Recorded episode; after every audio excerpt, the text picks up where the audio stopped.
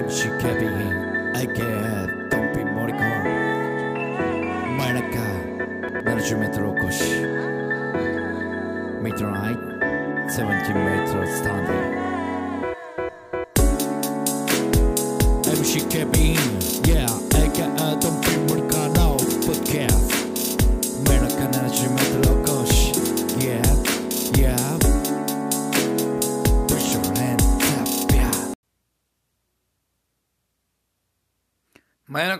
メトルお越しお相手は MC ケビン AK ドンピー森川でございます。えー今日はですねまあ僕が、えー愛読するまあ、本が、えーあるんですけども愛読するというかですねまあまあその小説小説の話なんですけどもね、えーその小説に出会ったのはいつだったか。うん。二十歳過ぎて2223でしたかね。はい。でうんまあもう3回ぐらい読みました。3回3回読んだだけやったらあれなんかな。でもあれはあのサイズをね3回読むってまあなかなかなんですよ。で、えーまあでもなんかこう何回か話したことあるかもしれないですけどもまああのひ東野圭吾先生がいろんな名作ヒット作ね、えー出しております。ヒットメーカーでございます。映像化もね、えーもう何十本も、えー映像化されてますし、まあ、その中でもうやっぱり、まあ、金字塔と言われた作品「えー白夜行」のお話なんですけどもえーこないだですね、まあ、白夜行見たいなと思ってまして、まあ、これはねドラマの話です。えーまああのまあこの前に話した「This is Us が」まあちょっともうシーズン4全部見ちゃったんですよ。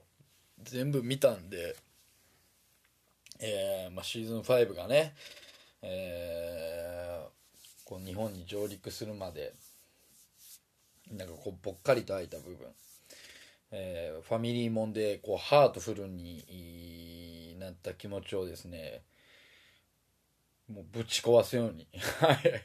こうハートフルの壁をですねもう、まあ、ベルリンの壁のようにこうそびえ立ってたんですけども、まあ、ハートフルでもないかな、まあ、いろんなね感情の壁をですねぶち壊すようにですね、えーちょっとこうどす黒いいいものが見たいなっていうところもありまして、えーそれでまあ久々に、えー、白夜行が見たいなと思いましてですね、えー見たんでございますけどもうんまあだから今日話すのはまあそのドラマメインの話なんですけども、えー、主演がですね山田孝之くんくんと言っていいんですかね。山田孝之さんと綾瀬はるかさん。まあこれがですねまああの白夜行が TBS の木曜日10時やったっけな。木曜日10時枠。9時枠か。どっちか。木曜9時かな。枠のドラマだったんですけども、えーまあ、この2人主演ってなったらですね。まあ普通の人は白夜行ではなくてですね、えードラマ版の「世界の中心で愛を叫ぶ」の主演もこの2人だったんです。でそちらを思い出す方がね、えー多いかなと思います。まあ世界の中心で愛を叫ぶ。まあ僕らこの僕ら世代ですよ。言うたらアラフォー世代にとってはですね、まあ、大ヒット作。まずは、えー映画がね大ヒットして、まあ、これは森山未來さんと、えー長澤まさみさんのダブル主演だったんですけども長澤まさみという名前をですね世に知らしめた大ヒット作でございますよ、まあ、あの時はねこの子なんやろって、え 思ったぐらい、えーね、映画見に行きましたよ僕は、まあ、あのバイト先の社員さんとバイト先の先輩男3人で、えー まだ二十歳ぐらいだったかな。あそれぐらいですよ。見に行きましたよ。ね。二十歳は言い過ぎか。でも二十歳ぐらいかな。21とか、うん、その辺ですよね。Your Love Forever ですよね。平井堅さんの「瞳を閉じて」っていう主題歌で。でまあその1年後ぐらいじゃないですかね。ドラマでやってたのは。山田孝之綾瀬はるかで。まあ森山未来長澤まさみの2人で、えー大ヒットした映画。長澤まさみ演じるね、えーちょっと主人公の名前忘れたんですけどあの世界の中心で愛を叫ぶはね長澤まさみちゃんの役そして森山未來さんのあのねラストシーンラストシーンというかあの空港でね長澤まさみちゃんが倒れて「誰か!」って「誰か助けてください!」っていうねあの名シーン助けてくださいっていうね、えー 名シーンを見て、まあ、長澤まさみちゃんのやっぱり演技を見てですねああすごいなこの子って、まあ、思ったもんですよ。若干、まあ、ねまだ若輩者の私でさえも。まあそれはそれでよかったんですけどやっぱりこうドラマになった時にですねやっぱちょっと若干落ちるんじゃないかなと思ってたんですけどもあの、まあ、ウォーターボーイズでね、えー名演を広げた山田孝之さんが次にこの青春もんの世界の中心で愛を叫ぶに抜擢されてそして綾瀬はるかちゃんも、えーまだ、うん、主演ってやってなかったんちゃうかな。あれが多分初主演じゃないですかね。これがまたねさくちゃんですよ。思い出したよ。さくちゃんですよ。ね、えー主人公の名前が、うん、萩原作太郎から取られたさ作太郎っていう名前ですよね。さくちゃんですよ。でも女の子の名前思い出されへんな。なんでやろ？忘れたけどね、えーいやよかったんですよ。この二人。そしてね。またその数年後あれいつやろなでもドラマ版って。僕でもリアルタイムでは見てない見れなかったんですよね。なんかこうバイトとかしてて。でまだビデオの時代ですか。こうハードディスクとかない時代ですからね。まああってもそんな高すぎてまだ買えて買えない時時期だった。25とかかな。うん。で白夜行が決まったんですよ。ああでもいいなと。いい2人だなと思いましたよ。その世界の中心で愛を叫ぶを見てたんで。うんいい2人だと。あこれはいいんじゃないかなと思っててまあ見たんですよ。でそもそもね白夜行のこの原作っていうのがあの珍しい書き方なんですよね。珍しい書き方っていうかこう主観ではないんですよ。あのその場面場面起きたことを書いていってでどっちかっていうと第三者がこうその主人公2人との絡みを書くみたいな。だから例えばじゃあ、まあ、山田君とえ綾瀬はるかちゃんの、まあ、役名が、えー山田君が桐原良二。そして、えーまあ、西本幸穂後に唐沢幸穂っていう風になるんですけども大体普通ってね本の書き方ってやっぱその桐原良二唐沢幸穂、まあ、西本幸穂唐沢幸穂が、えー主人公なら、まあ、その2人のやり取りっていうのがね、えーあったりするわけなんですけどもでこの2人がねこう交わってる交わってるっていうかこうクロスしてるう書き方ではないんですよね。さあここで問題ですよ。やっぱドラマではそうもいかないんですよ。なのでこの「白夜行」っていう作品が、えー映像化は無理だと、えー言われてたんですね、えーまあ、映像化は不可能じゃないかなと。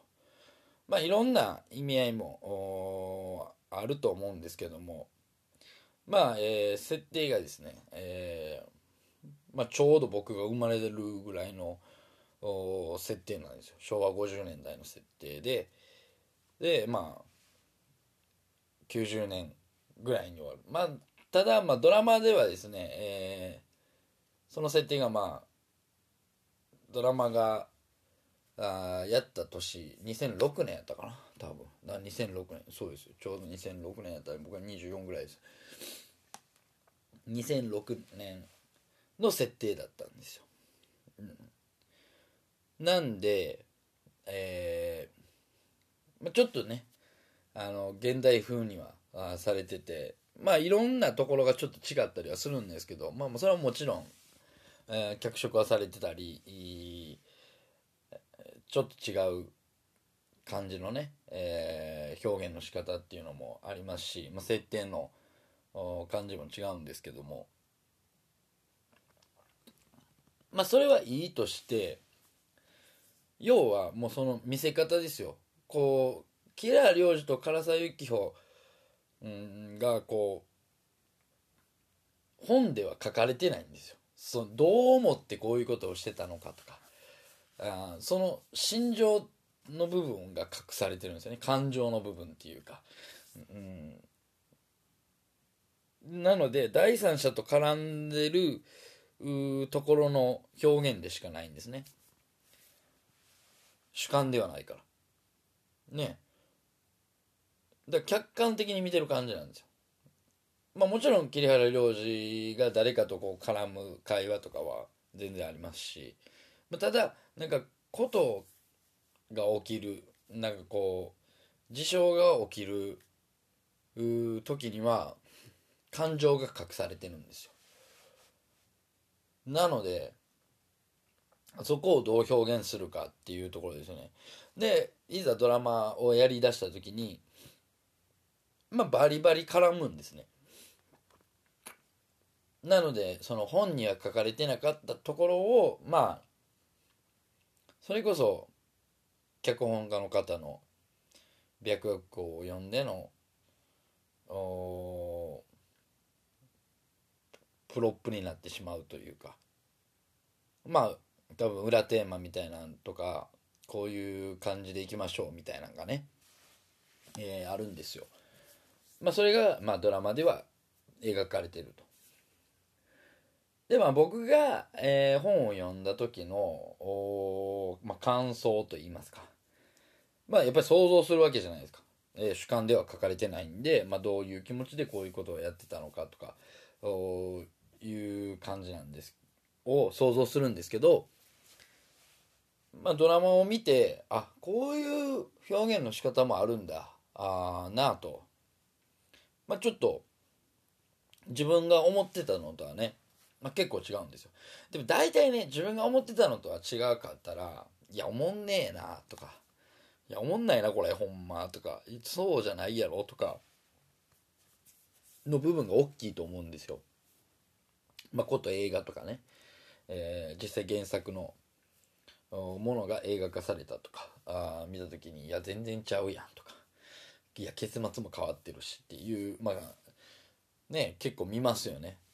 まあ例えばこの Yahoo! のレビューとか、まあ、例えば YouTube であったりでもレビューとかでこう酷評されてたりするじゃないですかコメント欄とか僕の中ではねそれがねあんまりなかったんですよ。まあどっちかというとすんなり入っていった。あまあこれはこれで面白い。まあ、それはあの山田孝之綾瀬はるかといった、うん、2人の力も大きいですしその他のキャスティング、まあ、これも、えー、すごい良かったです。えーまあ、笹垣っていう刑事さんが、まあ、キーパーソンになってくるんですけれども、まあ、それが武田鉄矢さん。で武田さんってやっぱり金八先生、えー、はたまた101回目のプロポーズの人とか、えー、になってくるんですけどイメージ的にね。なんかこう最近というかこの2000年代に入ってですね結構その何て言うんですか悪どい役とかね、えー、ちょっとヒール的な役が目立ってきたんですけどもねまあそれは何ていうんですかこう犯人を追いかける刑事役で、まあ、途中で探偵に変わったりするんですけどもまあそれがすごいハマってましたね。で舞台が大阪なんですよ。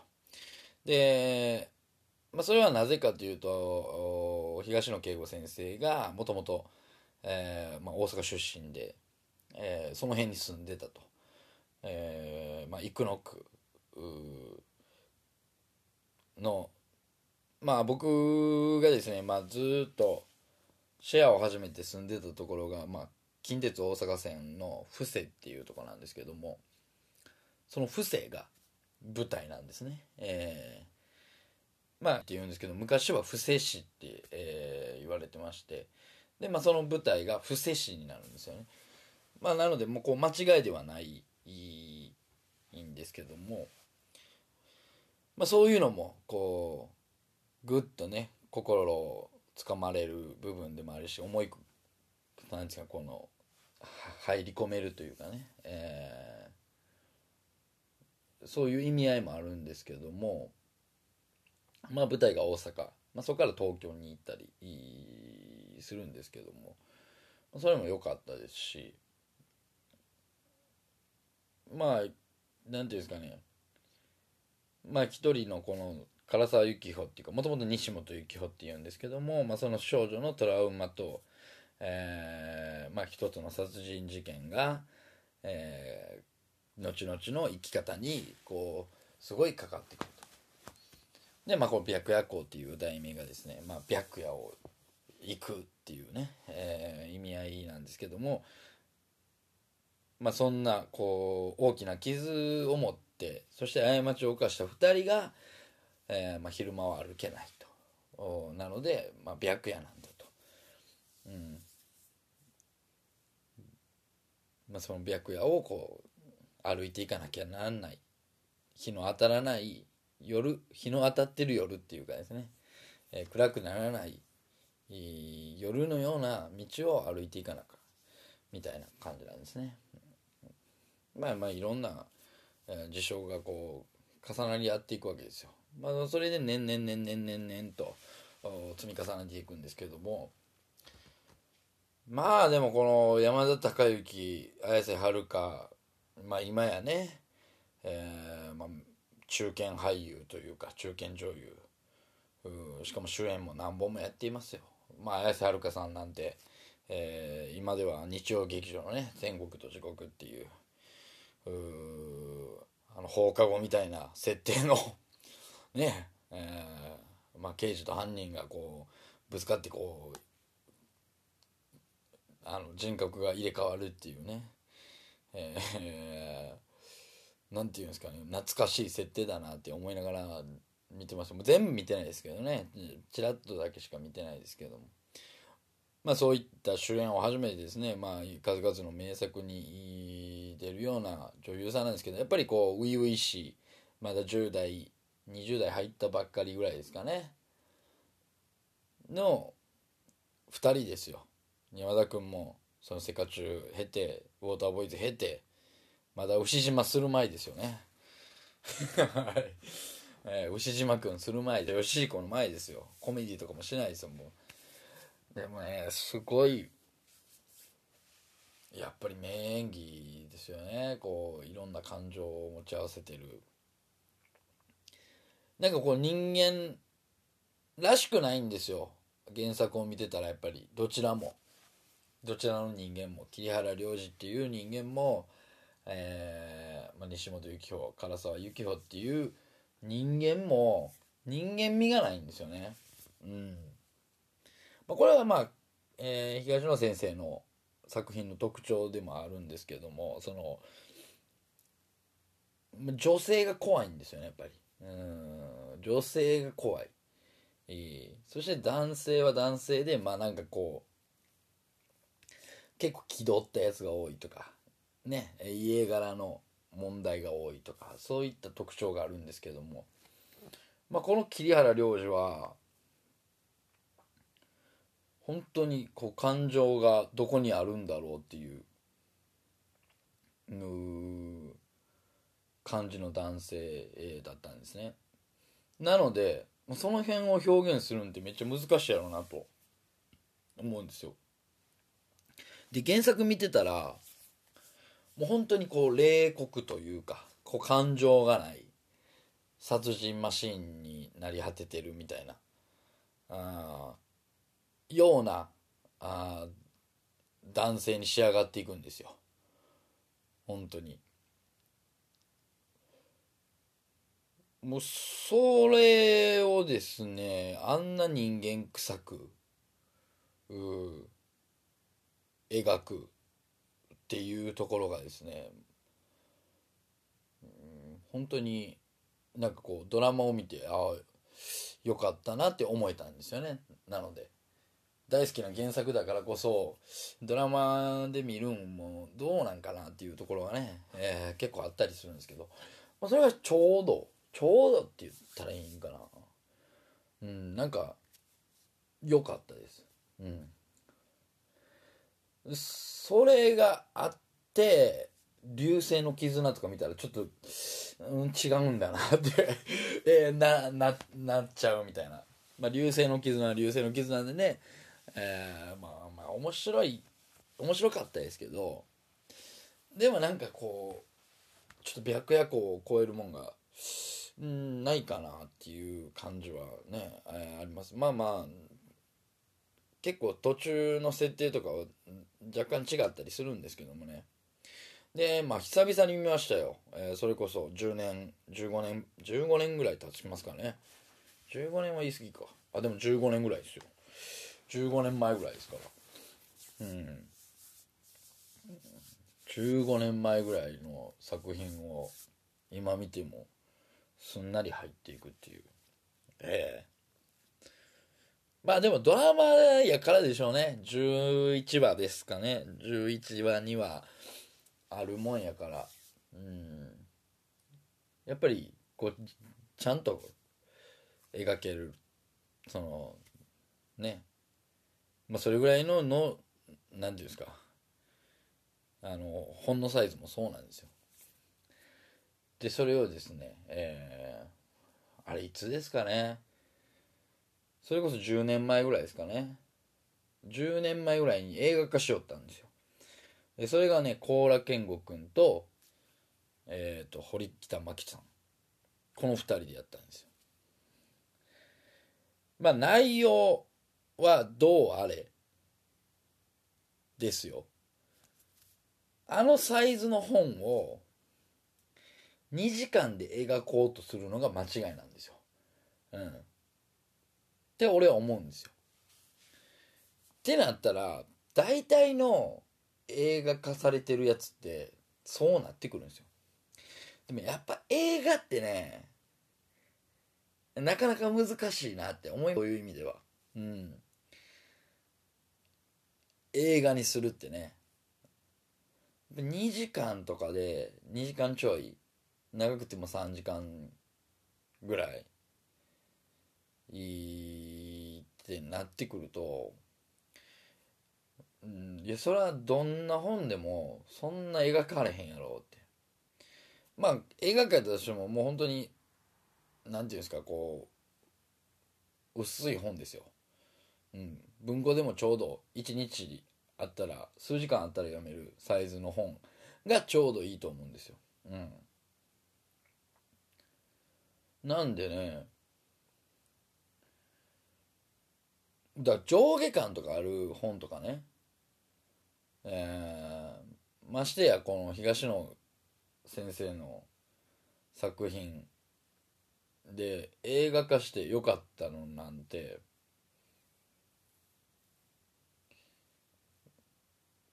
まあ限られてくるなと思うんですよね。うん、でそこであの白夜行はねやっぱりちょっと無理がある、うん、無理があると思います。例えばガリレオシリーズとか、えー、ガリレオシリーズって言ったらまああれですよ。ねあの実に面白い。ガリレオ作品なんてもともと短編集であったのを、えー、ドラマ化してるんですけども。で後々ね思ったんですよ。あこれは映画化のためにこれ新作書いとんなっていう感じね。言うたらテレビありきで書いとんなっていうのはあるんですよ。多分。うん。で俺はもう何ていうんですか本当に映画化してほしかったあ本がですねあのー、まあガリレオシリーズね 1, 1回目と2回目あるんですけど2回目のスペシャルに回されてね、えー、めっちゃ腹立った覚えてるんですよ。でそれを飛ばしてね「あの真夏の方程式」っていう作品を映画化にしたんですけどもいやそっちじゃねえだろうと。内容的にね。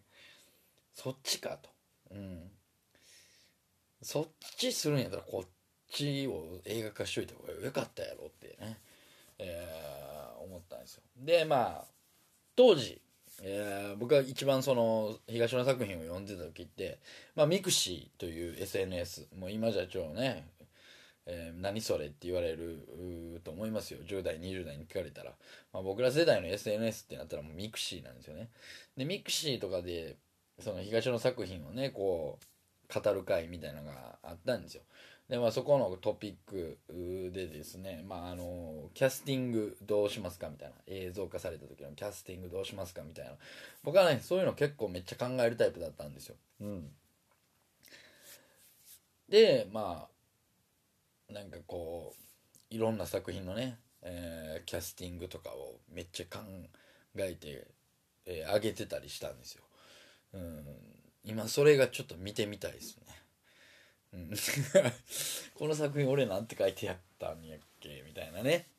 まあ今しかも、15年前ぐらいとはまたね俳優さんも全然違う方とかも出てきたりしてますしその時のトレンドだったあ人が結構ね、えー、年齢いって、えー、いい感じになったりする場合もございますんでねうんまあそういう意味ではね本当に白夜行を見てて思いましたよ。でもなんか再発見するとこもあってその時何も思ってなかったんですけどまあ今やもう「おっさんずラブ」でブレイクしてえー、あなたの番ですね、えー、でもう大ヒットに主演してた田中圭君とかが出てたりするんですよ。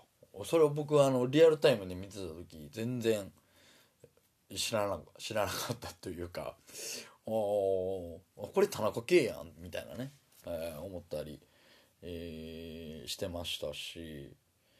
まあ今ちょっと出てこれてないですけどね。まあ小出圭介。まああの時は本当に貴重な存在でしたよ。なんかこう主演はしないけどもこう絶対どっかに入れられてる。まああとは塩や俊さんとか。ね。なんかそんな感じを見ててですね。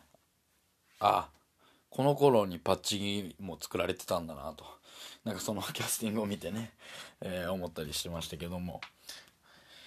まあ、やっぱりその中でもこの主演を飾る2人っていうのはね、まあ、結構特別だなと思いましたね本当に。うん。いやいいいい非常にいい見応えある作品でした。是非ですね、えー、白夜行読んでない方も見てない方もですね一回、えー、見ていただけたらなと思います、えー、今日はですね白夜行について、えお話しさせていただきました。お相手は私 MC ケビン AK ドンピー森川でした。